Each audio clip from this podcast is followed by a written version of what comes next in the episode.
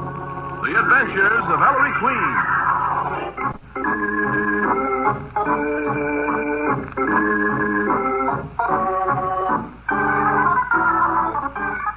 For all you men and women in the armed forces of the United Nations, a rebroadcast of radio's thrilling mystery drama, The Adventures of Ellery Queen. Now, here's Ernest Chappell to introduce the guests and the show. Ellery Queen invites you to match wits with him as he relates another story of a crime he alone unraveled. Before revealing the solution, he stops the play, gives you a chance to solve the mystery. Our guest armchair detectives for this evening are Miss Marjorie Lawrence, Metropolitan Opera star, and Mr. Beverly Kelly of the Ringling Brothers Barnum and Bailey combined shows. And now, Ellery Queen, master detective and your host for the next half hour. Thank you, Ernest Chappell, and good evening, ladies and gentlemen. Well, tonight we tell you the strange mystery of the ghost in the mountaintop cave. I call it The Adventure of Dead Man's Cavern.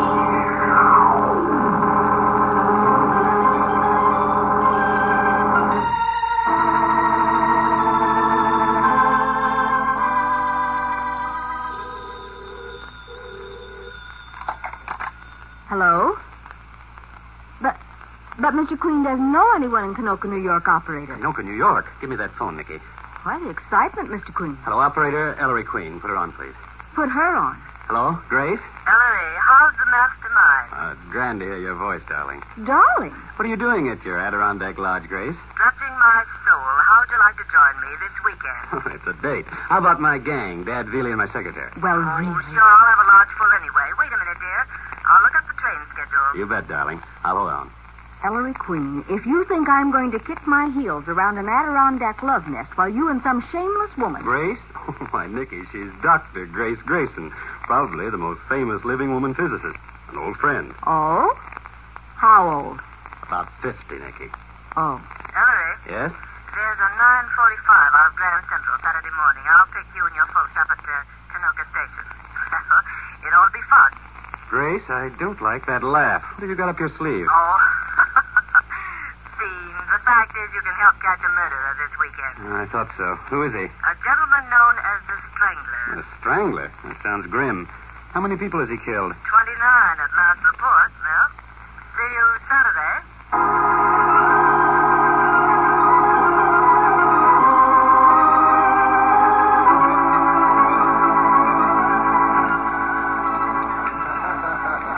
Strangler. I could strangle you, Grace. String me along about catching a murderer who's been dead over 100 years. Why didn't you tell me he's the ghost of a local legend? Well, I wanted to excite your curiosity, Ellery. Uh, refill Inspector Queen. Don't mind if I do, Dr. Grayson. I'm getting plastered on this mountain air.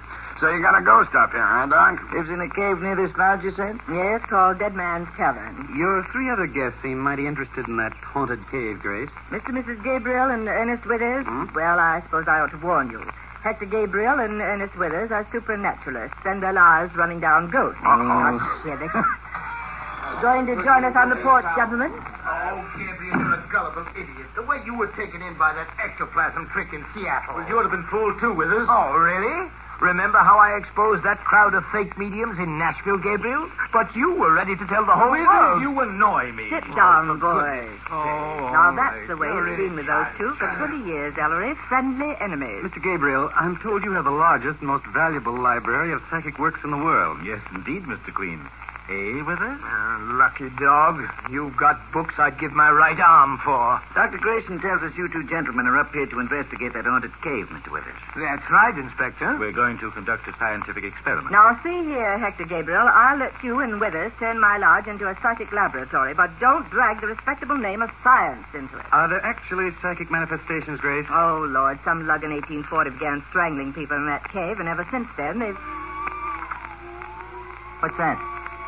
Sounds like a wolf or something. Listen. Like, that's the moan, Gabriel, the ghost sound. Now someone's screaming. That's no ghost. Sounds like my wife. Told her Miss Porter took a walk in the woods, and here they come running. Wife, Mrs. Gabriel. Hold it, Oh, dear. Oh, Oh, Mr. I, there, there, there, there. Nicky, what happened? We were walking in the woods, Inspector, when that, that ghastly moaning started from the direction of that cave. Mrs. Gabriel got frightened. Hector, please.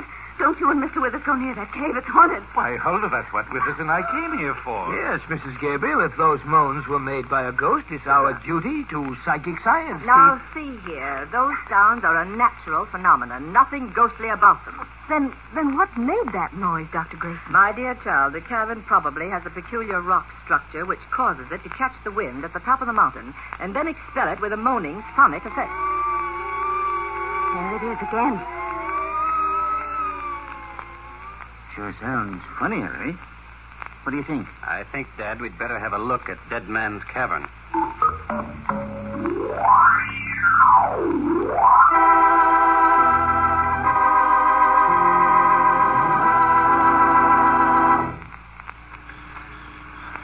Grace, must we go through these woods to get to the cave? Yes, Ellery. No way of going around it. Sheer cliff on either side. I wonder why the moan stopped Withers. Exasperating, Gabriel. Hold it, everybody. Someone coming. Sounds like a big, heavy man. Wasn't the strangler supposed to be big and heavy? Oh, nonsense, Sergeant. It must be Hank Pete. Oh, I was right. Hi, Hank. Hi, Professor. You hear that moan from Dead Man's Cavern, too? Yes, we're going to the cabin now. Hank, these are friends of mine. How do you do? How do you do? All right, Vili, get moving. Strangler's getting pretty restless lately. Huh? Say, Daniel Boone, you don't believe in this ghost bunk, too. Man gets to believe in a lot of things, mister. Living alone up here in the hills. Just what is the story of this strangler, Mr. Gabriel? Well, some mountaineer, Mr. Queen, over. Uh, let 100 me years- tell him, Gabriel. He lured wayfarers into the cave, you see, and strangled them for their money. Nice fella. What did he do with his victims' bodies? There's a natural opening in the rear wall of the cave, like a window. It overlooks a lake, Inspector, the same lake that's behind my lodge. The strangler threw his victims out of that cave window into the lake 50 feet below. And ever since, them folks he strangled keep a moaning like you all heard. Oh, of all the succotash, Hank, the brute was finally caught and hanged. It's the ghost of the strangler, murdering one of his victims all over again. Well, here we are. Right at the top of my mountain. Why, there's a clearing here between where the woods stop and the entrance to the cave. Hey, ain't that a wooden door covering the entrance to the cave? Yes, Sergeant. Let's cross the clearing. Go ahead, Vili. How come a door, Grace? Hank Pete knows more about it than I do. Some city feller a few years back put the door in, charged admission to see the haunted caves. Was his name P.T. Barnum? One night he was in here alone, and the moan started. He lit out like a buck deer, and he ain't been seen since. Good stout door. Let's go in. I, uh, I think I'll stick right here by the entrance. Sergeant, you'd never make a physicist. Or a psychic research worker, either. Uh, interesting cavern, eh, Mr. Queen? Yes, Mr. Gabriel, from what I can see of it in this gloom. Solid rock. No walls. Roof. The roof is really the inside of the very crest of the mountain, Inspector. There's the window in the rear wall. Yes, this opening looks right out over the lake.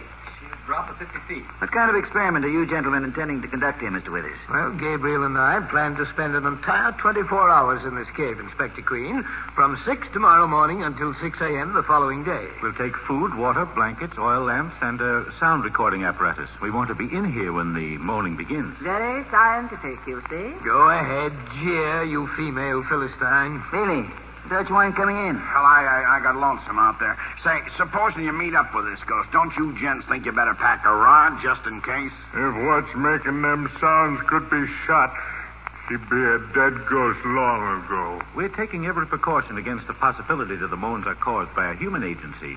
We pick tomorrow for our vigil because the weather forecast for tonight is heavy rain, and the rain will soak down the loose earth of the clearing in front of the cave. Yes, get it so soft that anyone approaching the cave will have to leave footprints in the mud. Well, let's go back, eh? But, but you gentlemen will leave footprints when you cross the muddy clearing tomorrow morning. We'll cross it barefoot to identify our own prints. Appears to me like you two fellas aim to tinker with trouble. My dear Pete, ghosts don't scare us. Uh, Gabriel, you have that new lock we brought out? Uh, yes, Withers. Ah, there. And the key remains in my pocket.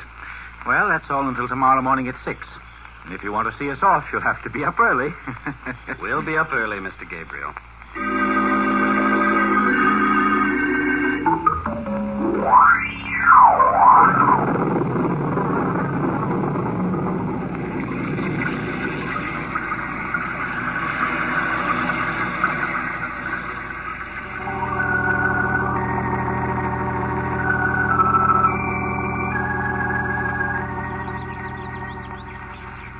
Oh, Gosh, I'm sleepy, Ellery. Mrs. Gabriel and I had to double up last night, and she moaned all night long. Are the others following us? Mm, all except Hector Gabriel. I wonder where Gabriel is. He bunked with me last night, but when I woke up this morning, he was already gone. He must be waiting for us at the cave. Well, look, Ellery.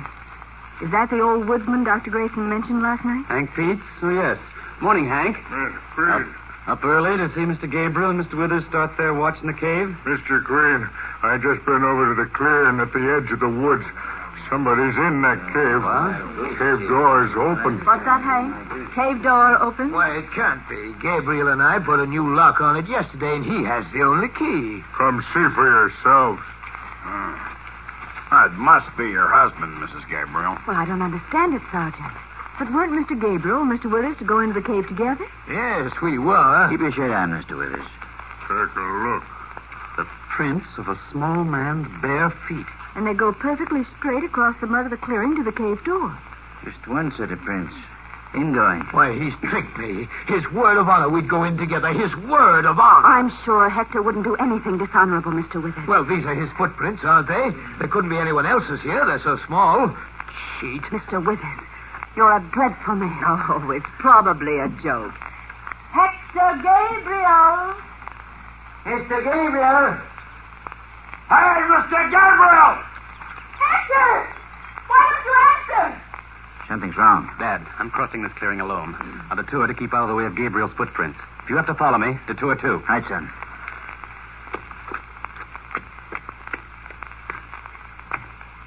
Dad, Billy. Come here, Henry. Come on, Billy. I'm coming. Something wrong, son? What is it, Maestro? Look. Gabriel. On the cave floor. With all his supplies around him. Dead. Dead about an hour, I'd say. Since 5 a.m. Face contorted by a horrible fear. And no wonder. Look at his neck. He's been strangled.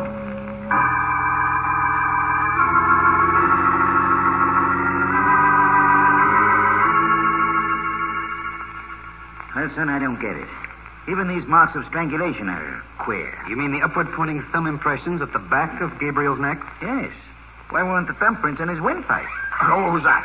It's Grace Grayson, Sergeant. You and Hank Peace didn't mess up Gabriel's footprints in crossing the clearing, did you? No, Ellery, we detoured, too. Poor Gabriel, I can't believe it yet. Hank, look at him. The ghost of the strangler I told Will you stop jabbering about ghosts, Daniel Boone? You're scared. Let out of here. Stop it, Hank. Oh, what are we going to do? Poor Holder's in a state of collapse.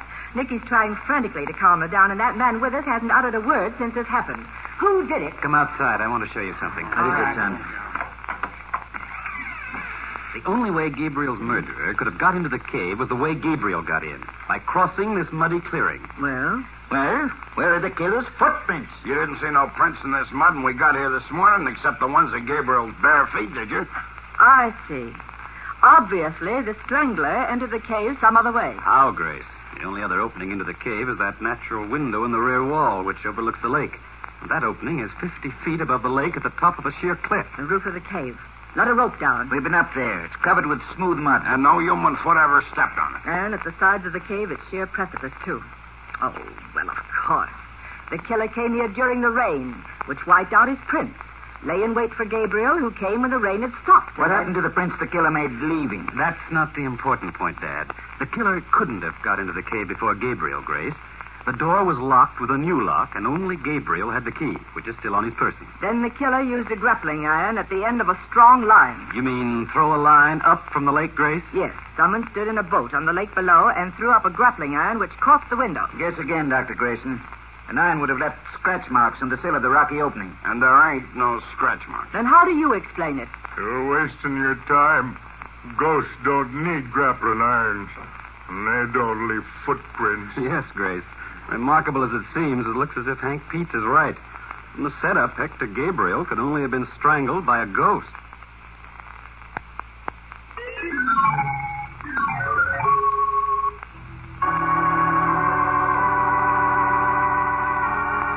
I don't know what I'm going to do. Holder, stop.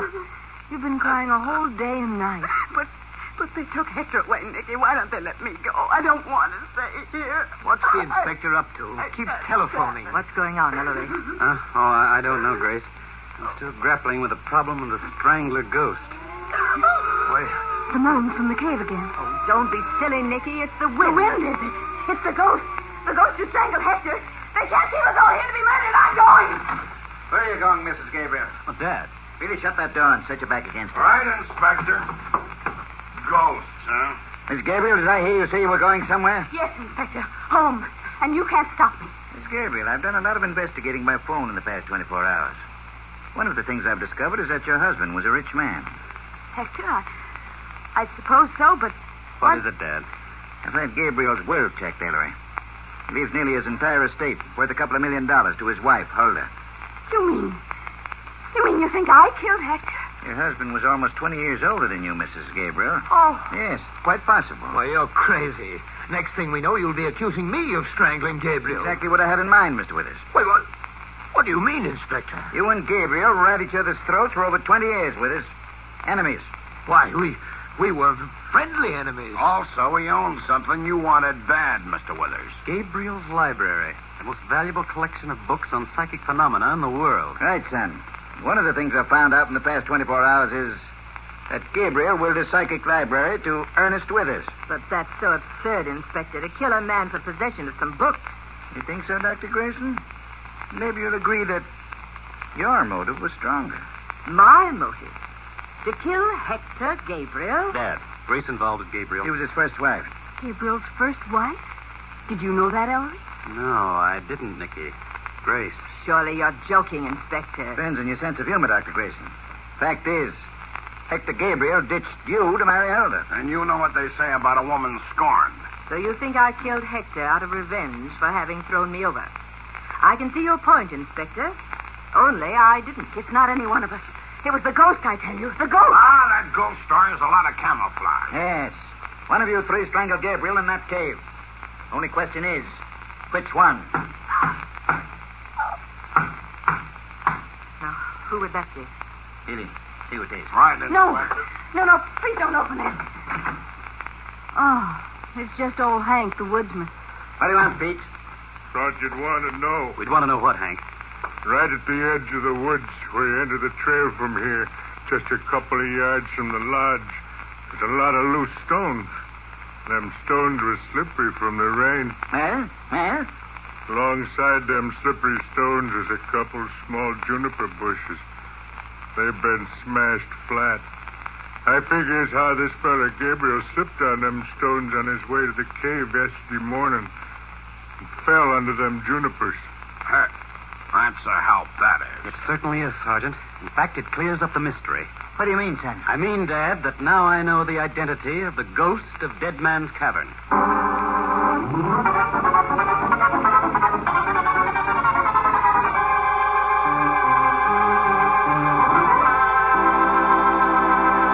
And there, ladies and gentlemen, you have the mystery of Dead Man's Cavern. Have you an answer to it? Well, suppose you compare solutions with our guest armchair detective. Nicky, will you please introduce our guest? Well, Ellery, our first guest tonight is Miss Marjorie Lawrence, famous metropolitan soprano. Stricken with infantile paralysis a couple of years ago, Miss Lawrence has fought against this dread affliction courageously and successfully, as evidenced by her recent triumph in the role of Isolde at the Met. Our second guest tonight is Mr. Beverly Kelly of the Ringling Brothers Barnum and Bailey Combined Shows, or as all America calls it, the circus, now playing at Madison Square Garden. Mr. Quel- Kelly has described the big top to millions over the radio and is well known author of books and stories on circus life. All right, Ellery? Thanks, Nicky. Miss Lawrence, who strangled Gabriel?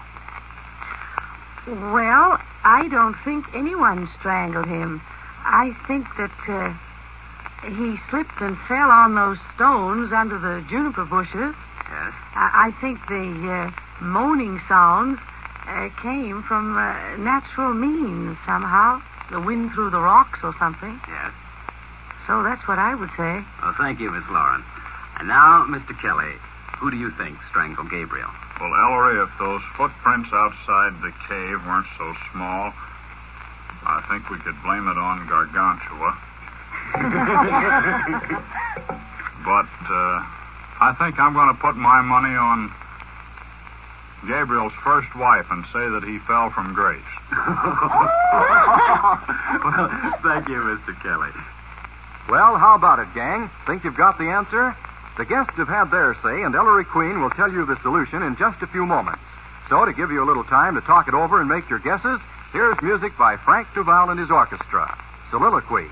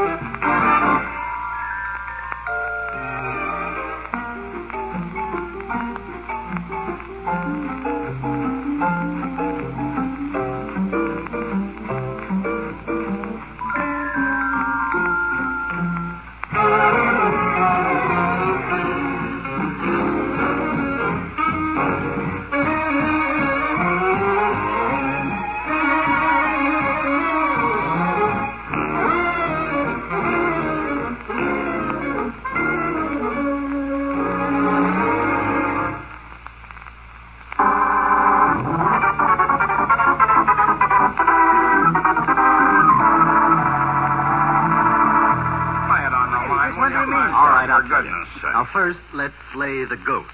No ghost killed Hector Gabriel. The strangler's hands were human hands. They left human fingerprints deep in the flesh of Gabriel's neck and throat.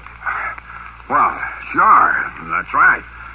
Then those moans we heard must have been made by the wind through the cave, like Dr. Grayson said. Right, Sergeant. Now, since the strangler had human hands, he also had human feet. And human feet leave prints in mud. But, Ellery, the only footprints in the mud were Gabriel's. One set, ingoing. I know. Gabriel choked in the woods and then staggered across the clearing alone to the cave to die. Nicky, you yourself pointed out that the trail left by Gabriel's feet across the mud was perfectly straight. Men dying of strangulation don't walk in a straight line. No. When Gabriel crossed that clearing, unlocked the door, and entered the cave, he was perfectly well. So the murder was committed in the cave. And for the murderer to have choked Gabriel in the cave, he had to get there. Problem. How did the killer cross that muddy clearing without leaving footprints? And the more you think about it, the more obvious the answer gets. What do you mean? He crossed it on Gabriel's back. Oh. Gabriel. Gabriel carried him. But, Ellery. I, I know, Dad. Other theories are possible, but my theory can be backed up. What was the exact position of the strangler's thumbs on Gabriel's neck? The thumb marks pointed upwards in the back of Gabriel's neck. Which is possible only if at the time he committed his crime, the strangler was behind Gabriel. Strong confirmation that the strangler rode across that mud on Gabriel's back.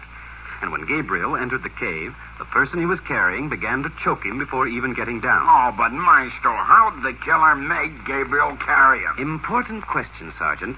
Grown men don't play piggyback at five o'clock of an Adirondack morning. One person carrying another suggests that the person being carried had to be carried. An injury? Yes, Dad.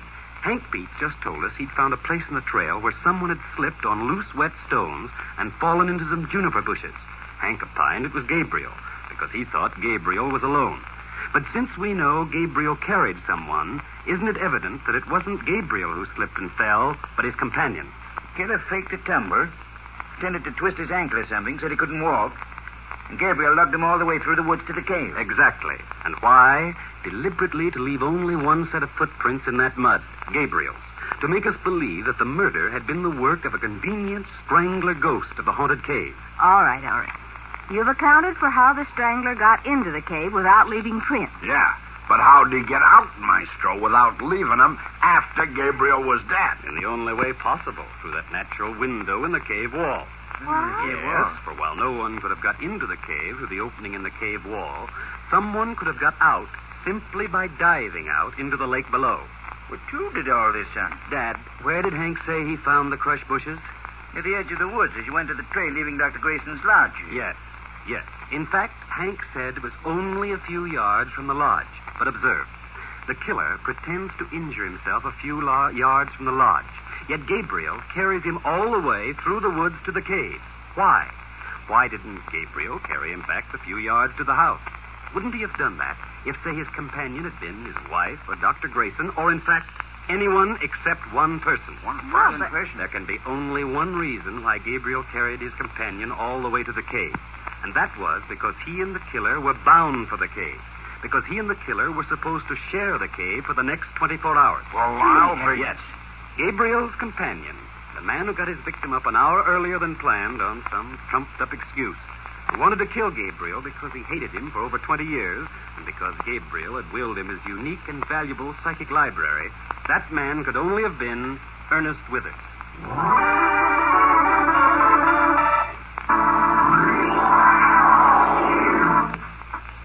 And there you have the solution to the mystery. How did you GI detectives do? Did you have the right answer? Well, we have a few minutes remaining, so here's more music by Frank Duval and his orchestra Dancing in the Dark.